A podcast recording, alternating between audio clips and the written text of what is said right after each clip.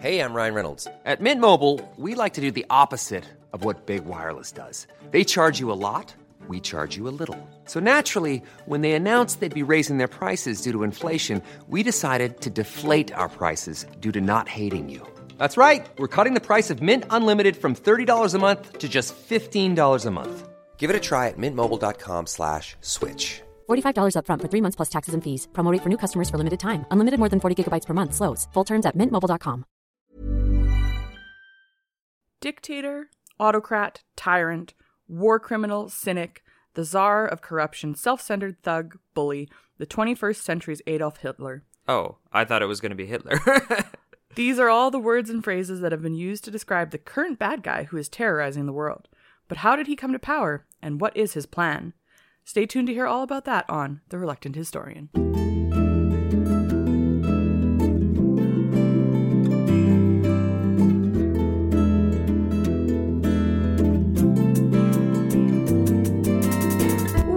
Everyone? I'm Liz Lawson, and this is Our Reluctant Historian. Dakota Lawson. This is the podcast where I try to show my husband that history is actually cool.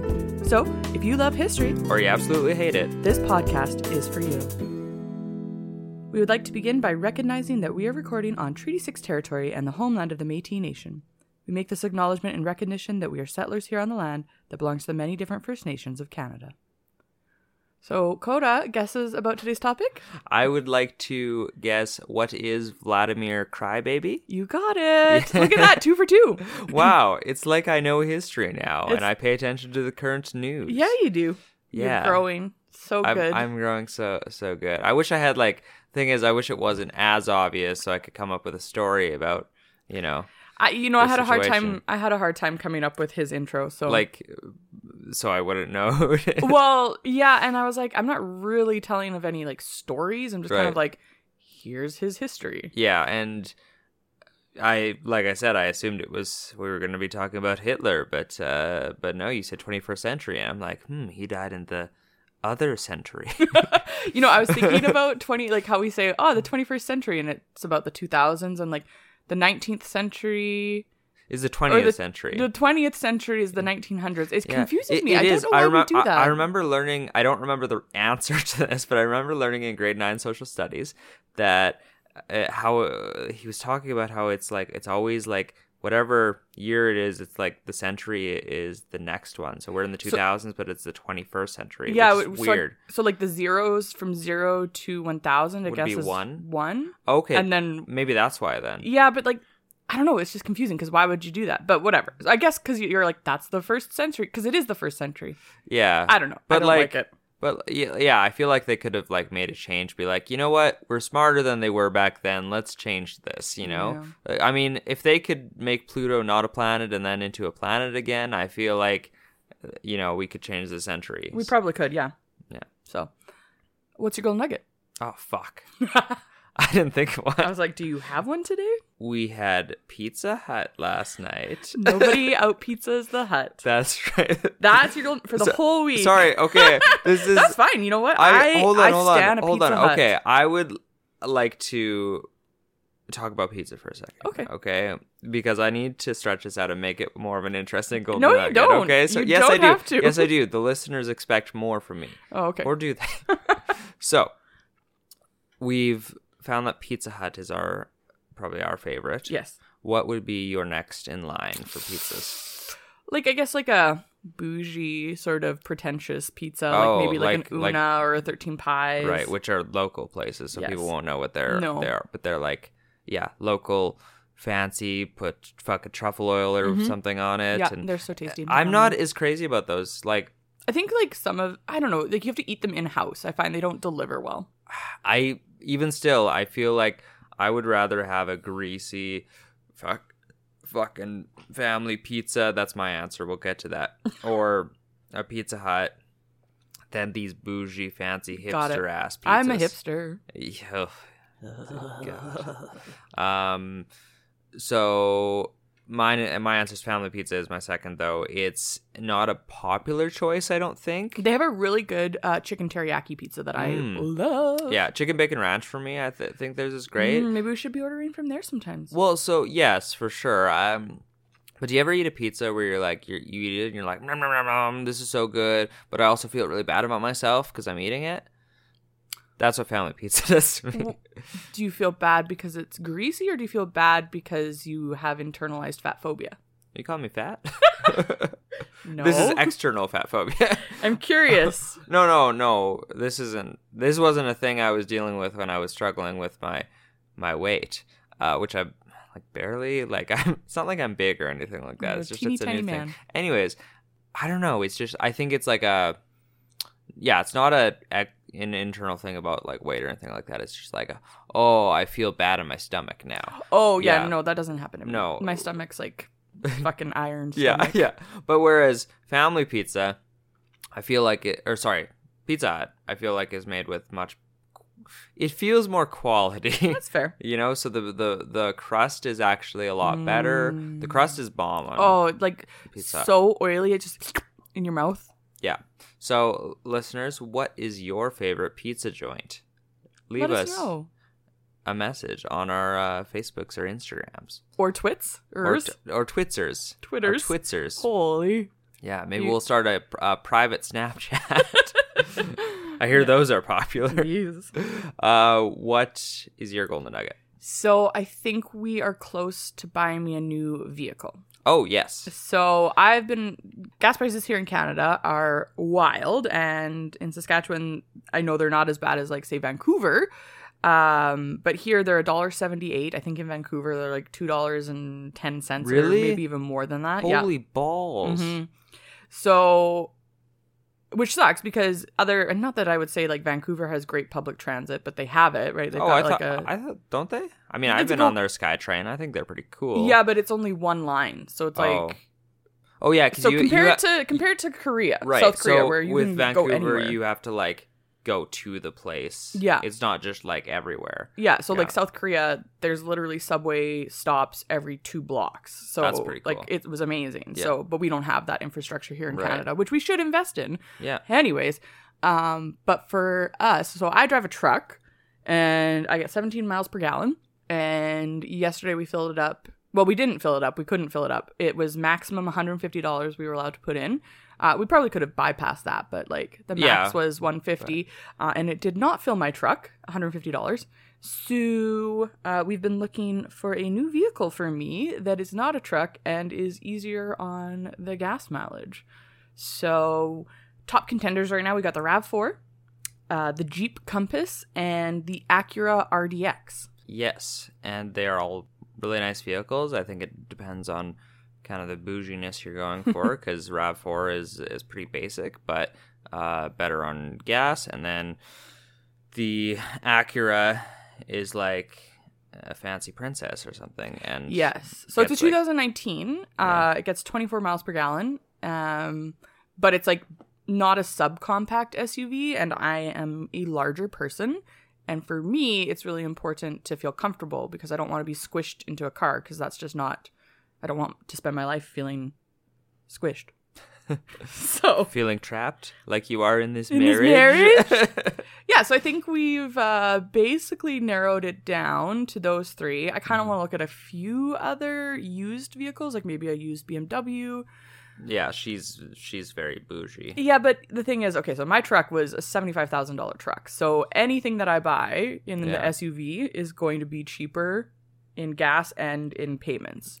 That's true. So Me- meanwhile, I'm driving a 2011 Mitsubishi that I'm gonna keep for another two or three years and Yes. just drive it into the fucking ground. yes, I mean, I would love to do that, but I wasn't expecting Gas prices to soar like this. Yes, like you know, when gas prices were even a buck thirty, right? Like that was doable. But a dollar seventy eight, and they're only supposed to go higher. man, it was the best when it was like 60 six- cents a liter? Sixty cents a liter. That Yeah. was, yeah, I, Peak pandemic. yeah, the big, yeah, early in the pandemic, and then also when Fort McMurray in Alberta Yeah. burned down, then it went uh, really. You know, I just need more places to start on fire, and then you know, because that would serve me. That's right. You know, Yeah, not the people So- that work there that lost their jobs.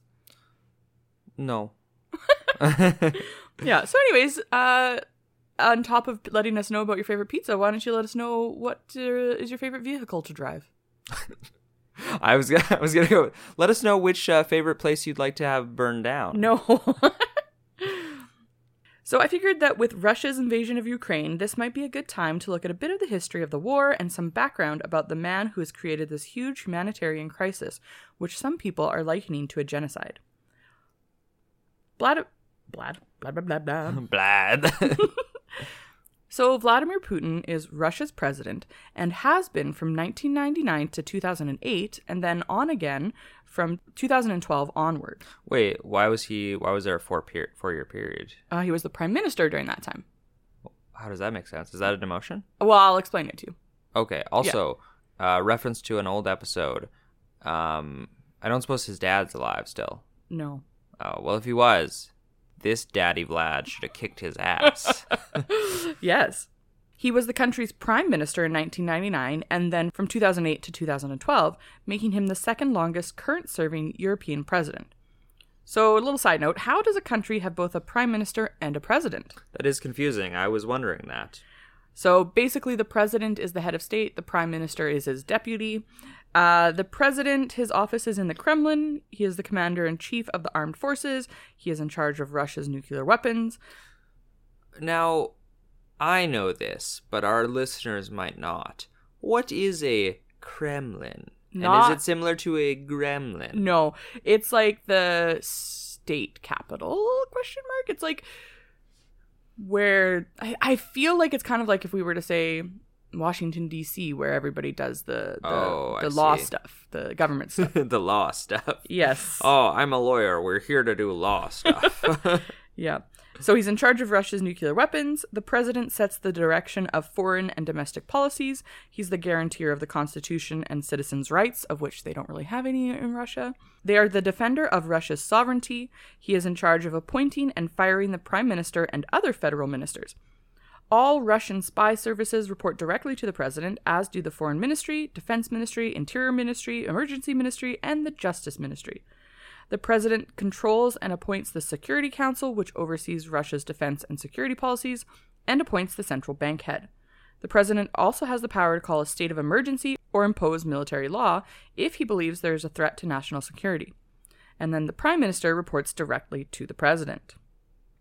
So I could go over what the prime minister does, but yeah, whatever. I'm just like he's basically second in command. Yeah. Is that right? yeah. Okay. And he's in charge of like a couple of different things, but Yeah. the president does most of the stuff. Okay. So there are similar political systems in France, Finland, and Poland. Um, and in the simplest of terms, the president is considered the head of state, and the prime minister serves as his deputy, which we already went over, but I wrote it down, so I had to say it. Well, of course you did. You can't just uh, talk like a normal human. But back to Putin. So right now, Putin is the head of Russia, but where did he come from? Where did he go? Where did he come from? He's got an Akana Joe, which is an STD I recently learned. so, Well, Putin was born in Leningrad, which is now St. Petersburg, and in his youth he practiced sambo and judo. So, fun fact. Judo? Yeah, What? so fun fact, he's Yeah. actually written a book about the history of judo, and you can buy it on Amazon. really? Yeah. Huh. That's a very different book than our uh, our previous dictator um, who wrote Mein Kampf. Yes, very different. how the world has changed. It goes from uh, my struggle to how to kick people real good. well, you don't kick people in judo. you know what? What? Stop embarrassing me. I don't know anything about judo. Oh, you Is that just- with hands? you throw- Is it hand stuff? Do you- you do hand stuff to people? You throw them around. So yes, you get to do lots of hand stuff. That's the one. You trip them and you pin them to the ground. Do hand stuff. Stop it. Um, in his free time, he enjoyed reading the works of Karl Marx, Frederick Engels, and Lenin, who are all big names and thinkers about communism. Putin studied law at Leningrad State University. While there, he was required to join the Communist Party of the Soviet Union, and he remained a member of it until it ceased to exist when it was outlawed in August 1991. He graduated university in 1975 and started working with the KGB, which, Oh. Which I know those from Archer. yeah, me too. um, which was the main security agency for the Soviet Union up until 1991. Its role was to carry out internal security intelligence and secret police functions. In the KGB, Putin worked in counterintelligence, which is an activity aimed at protecting an agency from the opposition agencies. So, truth here, uh, I had to think about Archer to understand what was going on. Yeah. Basically, Putin worked in the section of the KGB that would spy on groups internal uh, to Russia that would want to remove the KGB, also groups like the CIA, and order in order to protect themselves. Then he was transferred to a branch of the KGB that monitored foreigners and consular officials in Leningrad. In September 1984, Putin was sent to Moscow for further training, and then he served in Dresden, East Germany, pretending to be a German translator as his cover. This period in his career is mostly unclear. A few people who have written biographies of Putin claim that Putin and his colleagues were reduced mainly to collecting press clippings during this time, thus contributing to the mountains of useless information produced by the KGB. This downplaying of Putin's actual work has been suggested to be a cover for his actual involvement in the KGB's coordination and support for the terrorist organization called the Red Army Faction, which was a far left militant organization in West Germany. So basically, people were like, oh, he did nothing here. He was useless. But that's a cover that they were actually trying to support internal or domestic German terrorists. Oh, So- interesting. Yeah. According to an anonymous source, a former Red Army faction member said at one of the meetings, the militants presented Putin with a list of weapons that were later delivered to the Red Army faction in West Germany. So, if this claim is true, the KGB were supporting domestic terrorism in Germany, which is not so far off from what Russia does today by spreading misinformation within America and Canada in regards to COVID and the 2016 and 2020 election. Rather than weapons, they supply confusion, and the people within these countries tear it apart from the inside. But I digress. Actually, I go on a rant later on Oh, okay. because I got real angry as I was typing. Oh, okay. So, we have claims that Putin was working in Germany as a KGB agent until the collapse of the communist East German government. Then Putin was to resign from active KGB service because of some suspicions that were aroused in regards to his loyalty. And he said, "Don't be suspicious. Don't be wait. sus- don't be suspicious. Don't be. Su- I I don't know how to say that in a Russian accent. Uh, That's fair. In Soviet Russia, you don't be suspicious. He then returned to Leningrad in 1990 as a member of the active reserves, where he worked for about three months with the International Affairs section of Leningrad State University. There, he looked after new KGB recruits, watched the student body. So that was weird when I read that and typed that. I was like, watch them. Like, was he spying on them? Probably. Maybe like Disney. Maybe. You know. And he renewed his friendship with his former professor, Anatoly Sobchak, who would later go on to become the mayor of Leningrad. So, I'm going to talk a little bit about his political career. Okay. Uh, following him leaving Leningrad, Leningrad University, I am doing a brief summary, but it's not actually that brief. oh, But I did not go into it as in depth as I probably could have. thank fuck. In 1990, he became an advisor on international affairs for the mayor of Leningrad, his friend Anatoly Sobchak. Sorry, just teaching people how to have international affairs. ah, this is how you cheat on your wife. Internationally. with- yes, internationally. He moved up the ranks and became the head of the Committee for External Relations for the mayor's office, and his responsibility was promoting international relations and foreign investments. Uh, Most of his career is to do with like foreign international stuff. Um he probably has an excellent understanding of how the countries of this world act due to his history. So Putin was working in the mayor's office. He came under investigation by the city legislative council, who concluded that he had underrated the prices and permitted the export of metals valued at 93 million in exchange for foreign food aid that never arrived. The investigators recommended that Putin be fired, but he was not, and he remained remained the head of the Committee for External Relations until 1996. So the reason I point that out is we see from well, even before he got into politics because of the working in the KGB, but we see that he is not above being a corrupt individual from Right. the get go of his political career. right. He's always been schemy. Mm-hmm. In 1996, Putin moved to Moscow after failing to help get Anatoly Sobchak reelected as mayor. Here, he was appointed deputy chief of the Presidential Property Management Department, where he was responsible for the foreign property of the state and organized the transfer of former assets of the Soviet Union to the Russian Federation. So, again, he's doing more foreign stuff because that's all he does. In 1997, President Boris Yeltsin appointed Putin as the deputy chief of the presidential staff. So he's moving up in the world. Wow. Good for him. In an interesting side note, in 1997, Putin defended his dissertation in economics, which was a custom in Russia whereby a young rising official would write a scholarly work in their mid career. When Putin later became president, the dissertation became a target of plagiarism accusations after it was discovered that 15 pages of it were copied from an American textbook. Really? So Yeah. he's always been just a little fuckface. Yeah. In 1999, Putin was appointed acting prime minister of the government of the Russian Federation by President Yeltsin. At this point, Yeltsin had also announced that he wanted to see Putin as his successor, and Putin agreed he would run for presidency. Yeltsin's main opponents opposed this and were already campaigning to replace the ailing Yeltsin, so they fought hard to prevent Putin's emergence as a potential successor. Ah, they failed. They failed hard. Yeah, they did not succeed in this He's- endeavor. No, clearly it's been around for 20, over 20 years. Yeah. On December 31st, 1999, Yeltsin unexpectedly resigned, and according to the Constitution of Russia, Putin became the acting president of the Russian Federation. He formally took the role on May 7, 2000, uh, when he was inaugurated as president. So, obviously, there were some backdoor dealings going on there with Putin and Yeltsin. Uh, backdoor dealings, as in he was putting something in their butt? No. Putin something in their butt? Sorry, I just had to clarify. Putin something in their butt. Yes, thank you for the listeners who might not have Yeah, I wasn't sure the first they- time you said it. It was a it was a smart joke, you It know? was. It was really based on my intelligence. so and my maturity level. maturity, which says a lot about me. That's maybe a little sad. Between 2000 and 2004, Putin set about the reconstruction of the impoverished condition of the country, apparently winning a power struggle with the Russian oligarchs, who are his best buddies right now, okay. reaching a grand bargain with them.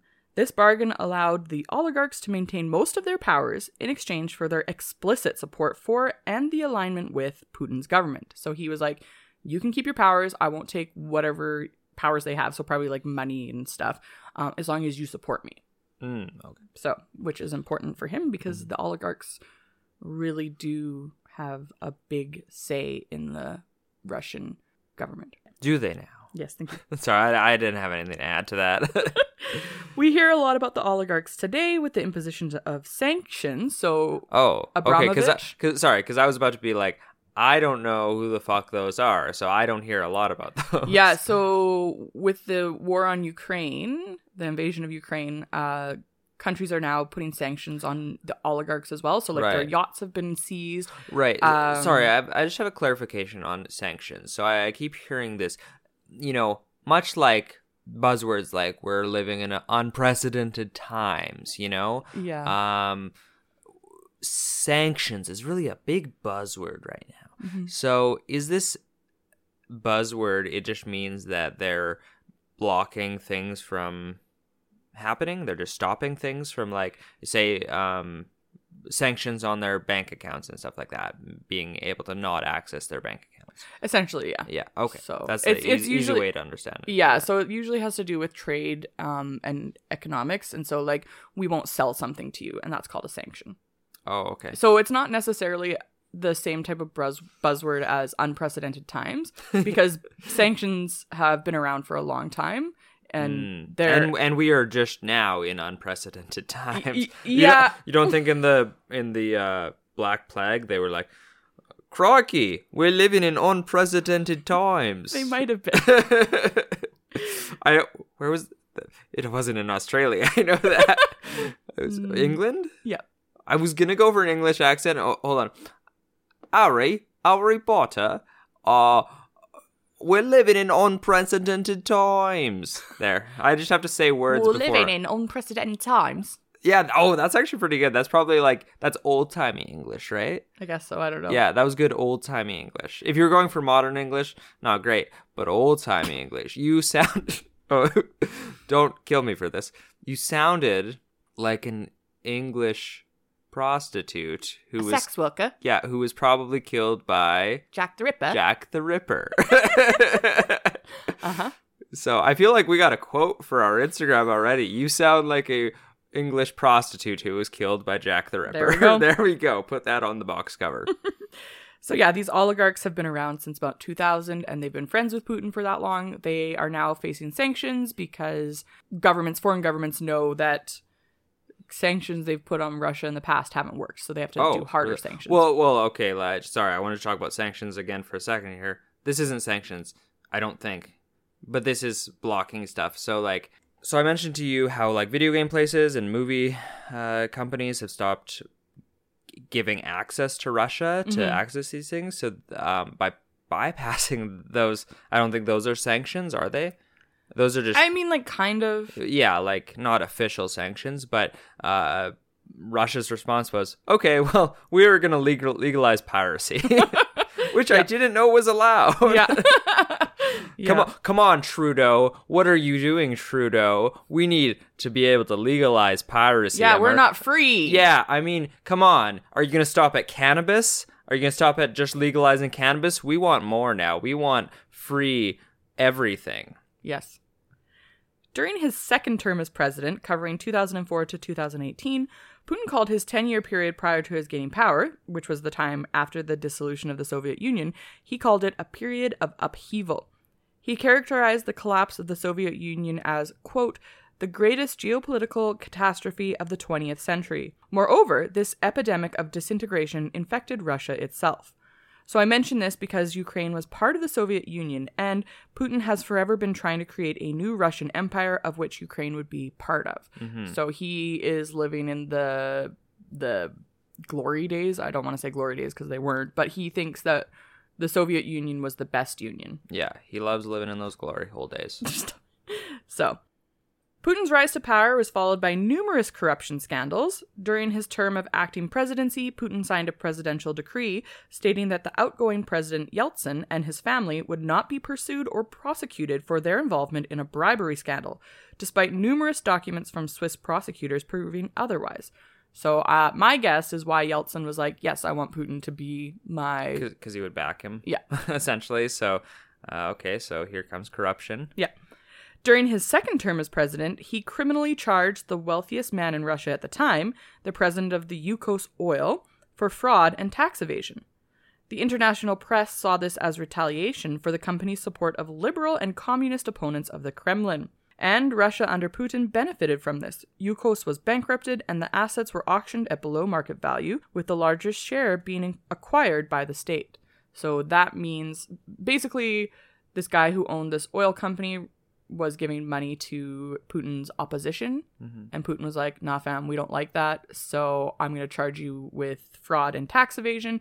And it remains to be seen whether that was true.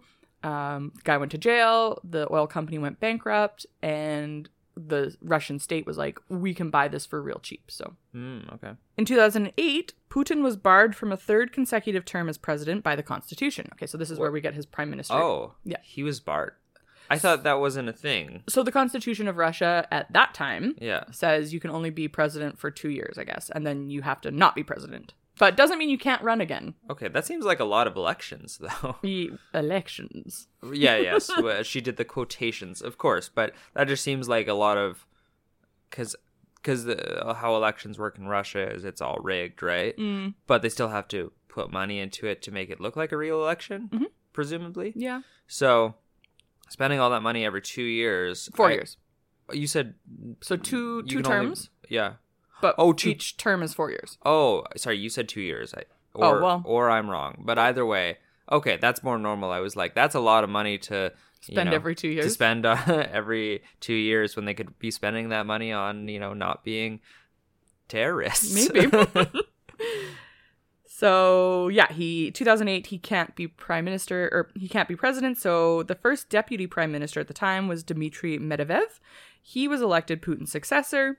Um, and then so for Putin, by becoming the prime minister during 2008 to 2012, he was able to maintain his political dominance. So he's the deputy to the president, so he's still got his fingers all over what's going on. right. And indeed, when the time came for the next presidential election in 2012, Putin was nominated by Medvedev to run for a third term. Sorry, Med- Medvedev, Medvedev was the pre- president at the time. Yeah. Okay, So, he was there for four years. R- And his deputy was Putin. Right. So essentially, Putin had his hand up Medvedev's ass the entire time running the show, like Probably. a like an ass puppet. Probably because um, when he was like, I nominate Putin to be my to be the next president, he also revealed that the two men had long ago cut a deal to allow for Putin to run again for president in 2012. Well, that's skeezy. Yeah. So on March 4th, 2012, Putin won the presidential election with 63.6% of the vote, despite widespread accusations of vote rigging. Opposition groups accused Putin and his party of fraud. Anti Putin protests, that's fun to say, anti Putin protests took place during and directly after the presidential campaign, the most notorious being the Pussy Riot performance on February 21st Oh, and their subsequent trial. wait, when was this? Uh, 2012. Oh, I remember this. Yeah. I remember this because my favorite band, Rise Against, was like was like fuck Russia or whatever for doing this, and because uh, Pussy Riot was like imprisoned, weren't they? Yeah. yeah, and they were there was a whole like free pussy riot. Yeah. So Yeah. Because they were like, I don't think you actually won the election. Why are you in power? yeah, Other protests included one on May 6th when an estimated 8 to 20,000 protesters were gathered in Moscow. Here, 80 people were injured in confrontations with the police and 450 people were arrested. A counter protest in support of Putin occurred with a gathering of 130,000 supporters showing up at the Luzhniki Stadium.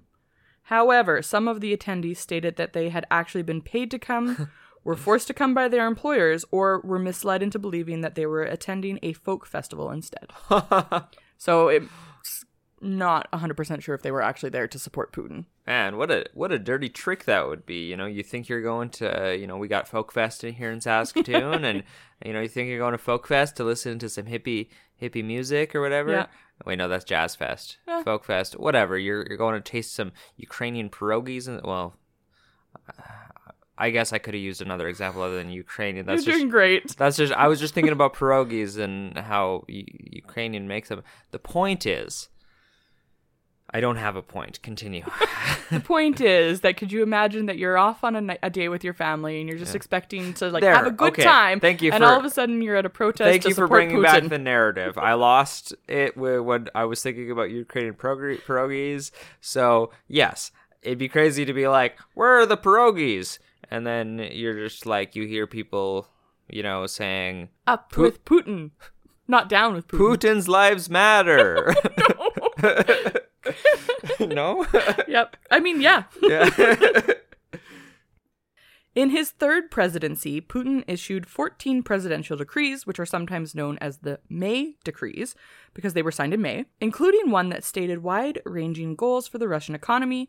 One of its biggest goals was that Russia would join the group of the world's five largest economies by 2024. So I say that because that's Putin's goal, is to get a big economy. oh, okay. His third presidential term also saw Putin back stricter legislation against the LGBTQ2S community Oh, With- with a law known as the Russian Gay Propaganda Law. That is against, quote, homosexual propaganda and prohibits symbols such as the rainbow flag, as well as published works that contain homosexual content. This is really hypocritical for a guy that was putting stuff in Putin stuff in guys' butts mm-hmm. earlier in his career. Yep. Like that is fact. I read that on Facebook. So In response to criticism of this law, Putin said that the law was a ban on the propaganda of pedophilia and homosexuality, and he stated that homosexual visitors to the 2014 Winter Olympics should leave the children in peace, but he denied that there was any professional, career, or social discrimination against homosexuals in Russia, which I call false. wait, sorry. He, back it up a little bit. Was he comparing pedophiles and homosexuals? Yeah, so I'm about to talk about that. Oh, those are different. yes, they are. So, good thing you pointed that out because let's talk about how problematic that is. To equate members of the LGBTQ2S community with pedophilia and then claim that homosexual visitors to the Olympics are going to prey on the children there is super troubling and super wrong and not true um, and just really abhorrent. Yeah, that's super fucked up. Yeah, but also not surprising for Putin because No. he literally just bombed a maternity hospital in Ukraine. what? hmm What? Did, oh, this asshole. Someone needs to take this motherfucker down. In 2014, Russia made several military incursions into Ukrainian territory. They annexed Crimea after a referendum in which, according to official results, Crimeans voted to join the Russian Federation. So that's official results. Ukraine and many other countries condemned the annexation and considered it to be a violation of international law. And although the vote was apparently reported as 95.5% of participating voters in favor of joining Russia, it is thought that the official results were inflated and only about 15 to 30% of Crimeans actually voted to join Russia. That's super inflated. Yeah. But Russia got what they wanted, and Crimea became part of Russian territory. Subsequently, pro Russian groups in the Donbass areas of Ukraine escalated into an armed conflict between the Ukrainian government and the Russian backed separatist forces of the self declared Donetsk and Luhansk People's Republics. So that's kind of the same places that are having a struggle right now. Um, it comes from this first Russo Ukrainian war in 2014. okay. Um, so these are areas that are also instrumental in the current invasion of Ukraine. At this point, um, I think it's kind of this 2014 thing. I think gave Putin a taste of what might happen if he tried to take over territory in Ukraine. Right. Because all that happened were the first round of international sanctions, but they were not a huge deterrent because he's doing it again. Yeah. So there is more to this first Russo-Ukrainian war than I will get into here, uh, but I wanted to note that many members of the international community assumed that Putin's annexation of Crimea had initiated a completely new kind of Russian foreign policy, which I would say, yes, this is true because we can see it right now. They saw the annexation to mean that Putin's foreign policy had shifted from state-driven, so things that are happening that will that are like inside Russia, uh, to taking an offensive stance to recreate the Soviet Union. It is also seen as Putin trying to defend those nations who are in Russia's sphere of influence from encroaching Western powers, the EU and NATO. In January 2017, a U.S. intelligence community assessment expressed high confidence that Putin personally ordered an influence campaign to first criticize and condemn Hillary Clinton, and then to harm her electoral chances and potential presidency, and that the campaign was used to develop a clear preference for Donald Trump. Yeah, which isn't surprising. They're buddies, so. Yeah, and it, it's fact. This did happen. oh, it did. Okay, this is fact. Okay. Trump has consistently denied any Russian interference in the election, as did Putin. However, many organizations have proved that it did happen. Right. It is true that it occurred, but it is less clear whether Trump had a hand in it. A report by the FBI does conclude that though the Trump campaign welcomed Russian activities and expected to benefit from them, there was insufficient evidence to bring any conspiracy or coordination charges against Trump. So they can't prove that he was helping get that to happen. But he was like, ah, I can see that it's happened. Yeah. It's happening. I know it'll help me. I don't care. So I'm going to talk a little bit about it. Okay. What, what happened here? So the Internet Research Agency is a company based in St. Petersburg, Russia. It is a troll farm that has created thousands of social media accounts that pretend to be Americans who support radical political groups and plan or promote events in support of Trump. These reached millions of social media users between 2013 and 2017. In Soviet America, you vote for Donald Trump. Yep. Fabricated articles and disinformation were spread from Russian government controlled media and then promoted. Additionally, computer hackers affiliated with the Russian military intelligence service infiltrated information systems of the Democratic National Committee and Clinton campaign officials and publicly released files and emails through a number of websites all throughout the election campaign, which I'm like, this is foreign interference, guys. Mm-hmm. And Are you the cookie monster now? Yeah. Cookie, cookie, cookie, cookie. That's really hard to say through MSS. So, Russian interference activities triggered a direct warning by then US President Obama to Putin. And then it also triggered renewed sanctions against Russia and the closure of Russian diplomatic facilities and expulsion of their staff. So they knew this was happening. They knew that Russia was fiddle farting around with the US election. And Obama was like, nah, fam, you can't do that. Here's more sanctions on you. But Russia was like, ha ha ha. So here's where I go on my rant. Okay, go for it. So I need to take a break here because this stuff enrages me. The fact that we live in a world where people are so easily fooled by the disinformation that they see on Facebook and Twitter that they miss what is actually happening right in front of their eyes. Russia has done this time and time again with COVID 19 disinformation campaigns and again with the trucker convoy. They spread misinformation to people in order to wreak chaos among Western democracies, and people willfully let it happen. It is all connected. If the West is facing infighting amongst its own people, we cannot stop Russia from doing whatever it wants, in this case, taking over Ukraine. And people are stupid enough to think that they are doing their own research into these mm-hmm. events. Yeah. But in fact, they are just spreading Russian propaganda that has been created specifically for them in order to overthrow Western democracies. And so I just want to state for our listeners on the right Black Lives Matter and Trudeau and vaccines and masks are not your fucking enemy. Your enemies are inside your ranks. They are the Russian bots who are feeding you misinformation and making you believe in conspiracy theories, all in order to make our democracy collapse. You need to get your heads out of your asses and realize this before it is too late. Wow. Yeah, you you went on a you went on a D- Dakota rant there. you didn't you didn't call them a bunch of fuck faces like I would, but Yeah, it just makes me so mad because just stop reading things that you see on Facebook as fact. yeah, absolutely. It's not, tr- Um, and, and I there is Go to s- Wikipedia There is so much documentation that proves Russia is doing this, and people just don't fucking care because they're like, I saw it on Facebook. Yeah. I hate it. It makes me so mad. Yeah, we live in a world where it is so there's so much information out there that you can look for something and you will find it no matter what view it viewpoint it is. You could Google Putin is right about attacking Ukraine mm-hmm. and you would find people that would agree with you, mm-hmm. you know, and that are and that would give you facts in quote about something that isn't true. Yeah. So the, pr- the the problem is that there's too many people on this world.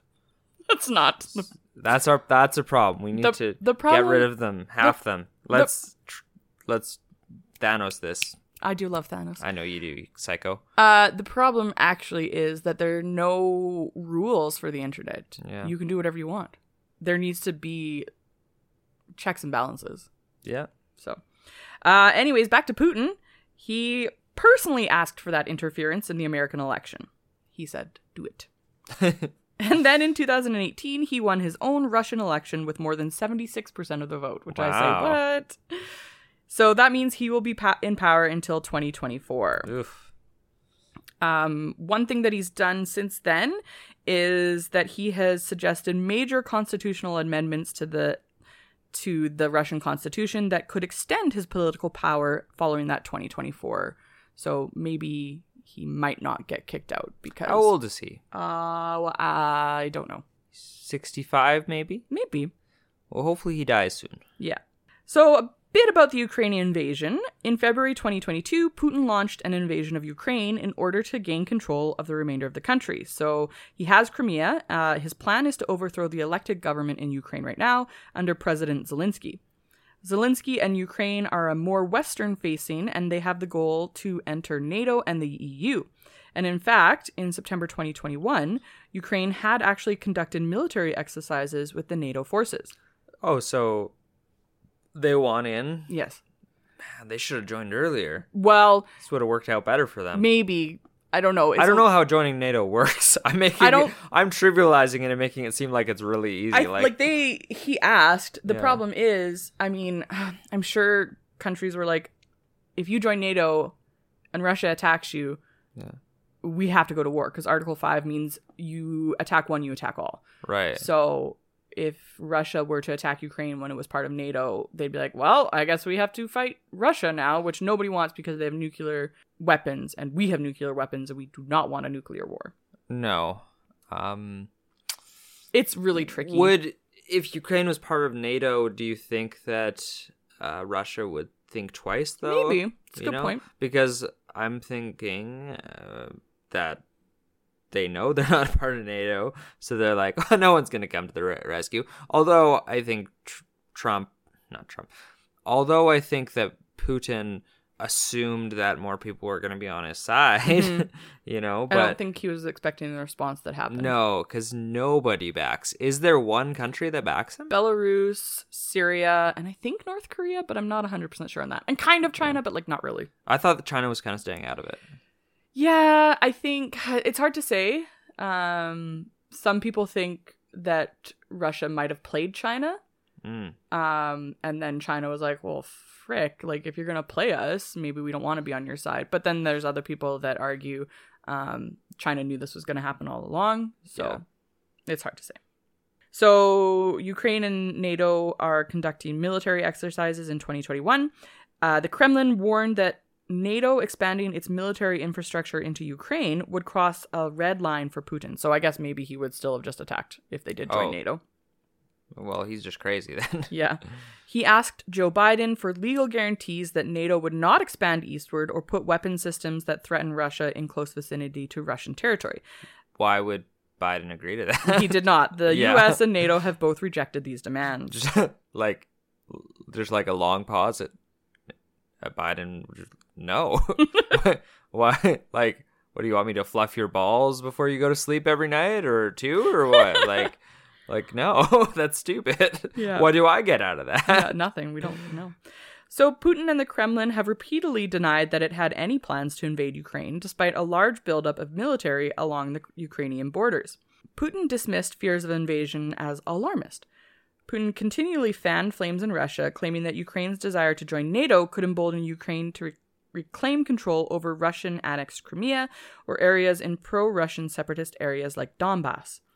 Then, Russian parliament's lower chamber backed a resolution calling for diplomatic recognition of the two separatist republics in the area and signed a decree on February 21st recognizing them as independent states. So, this is where things kind of went to shit.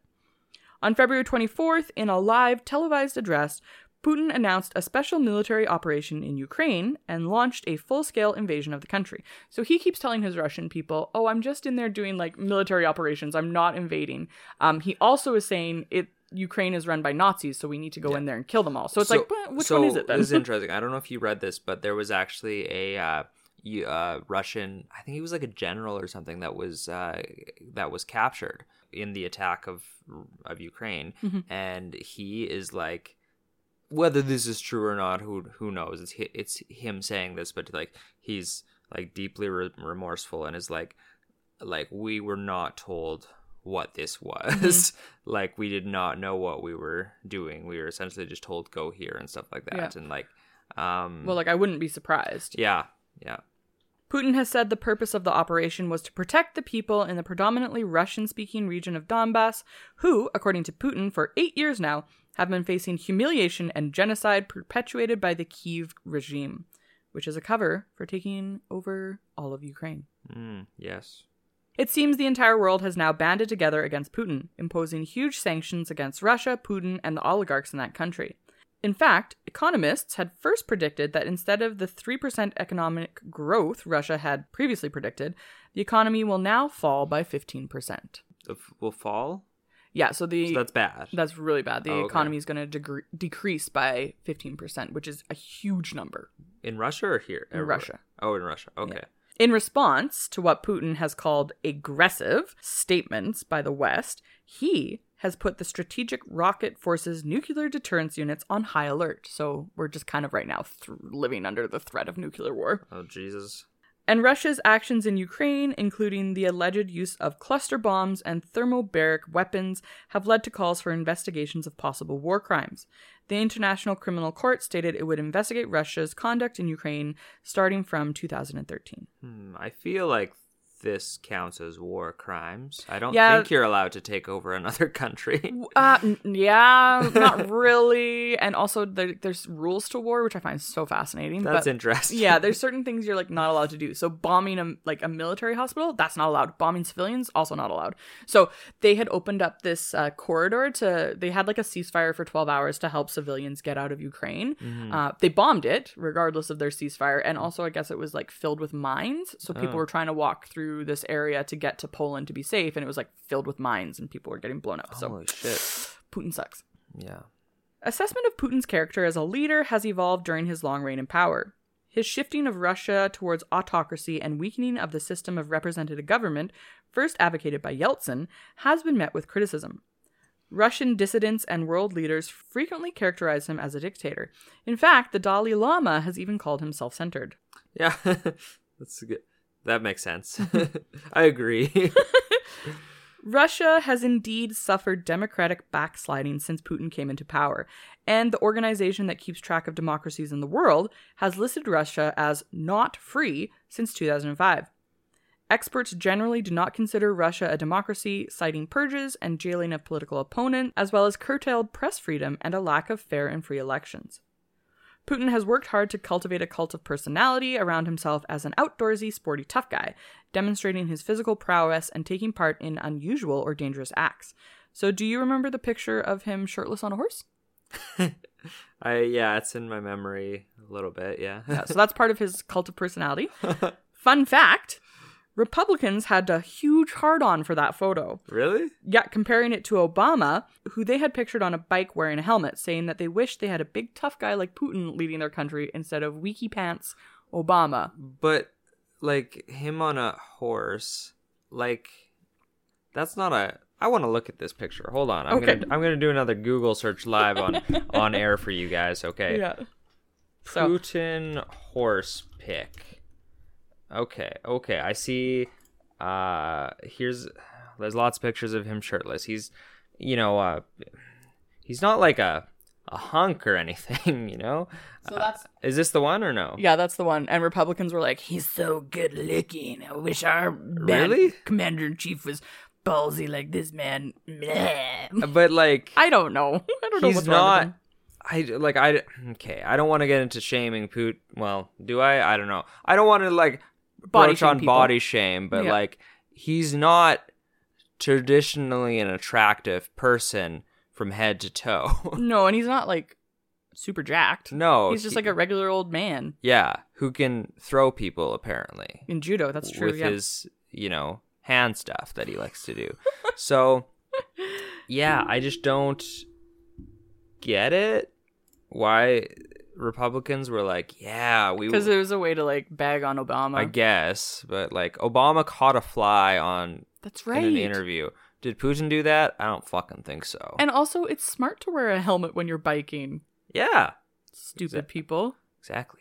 But, anyways, I digress. The purpose of these actions are to deliberately cultivate a macho, take charge superhero image.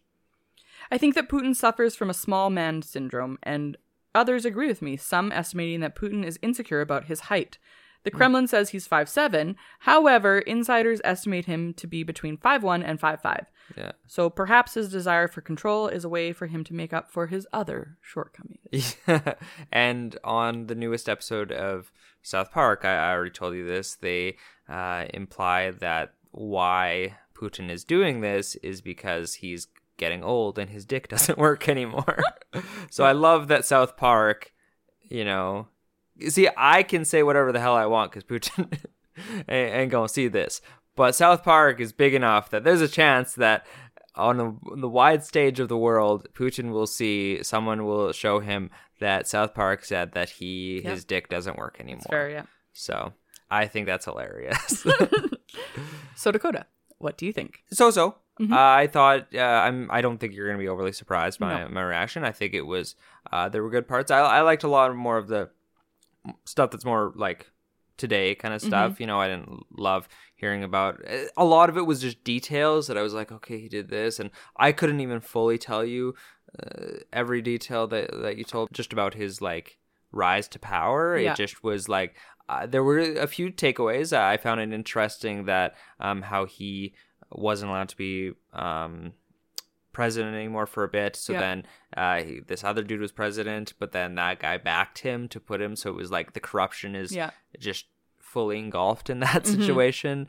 And then I'm just very interested in how uh, the election is just constantly rigged.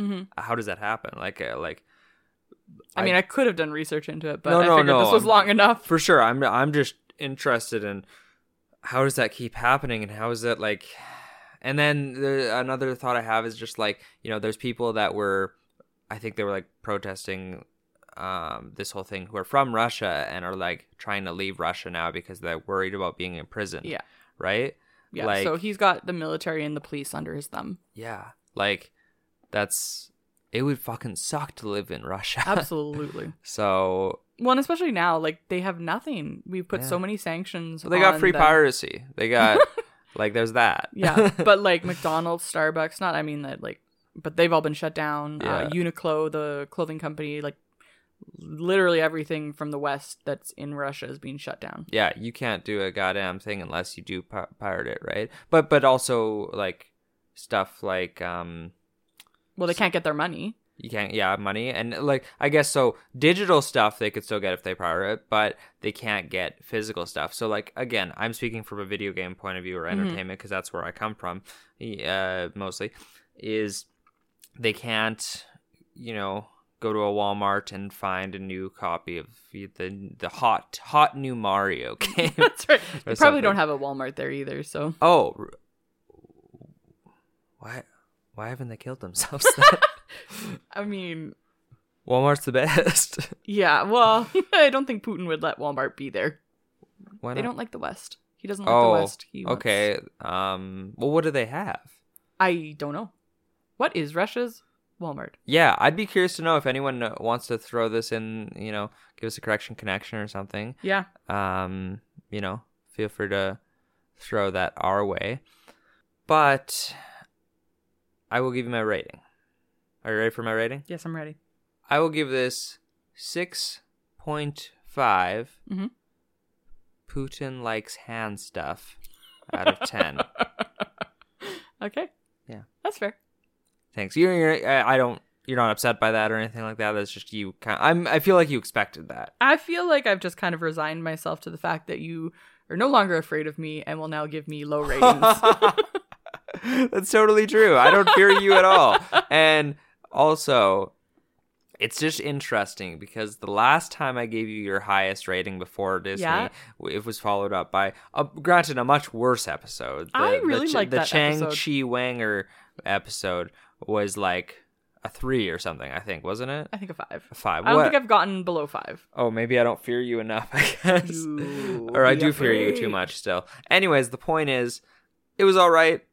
The latter stuff was more entertaining, but I think it's good that we're talking about this. And as we as a society, as we as a society continue to say, fuck Putin. Mhm. So, And learn to read critically. Don't trust Facebook because it's coming from Russia. also, learn to read. It can be helpful. That is true. Well, that's all we have for this week. We'd like to thank you for taking the time out of your busy day to hang out with us.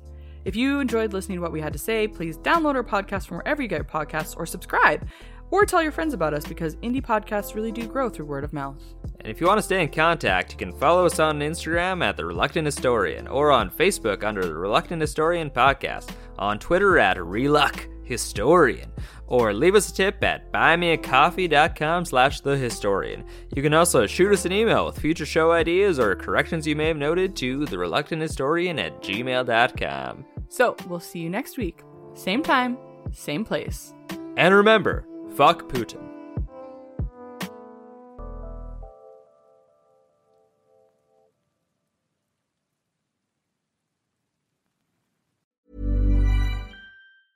Planning for your next trip?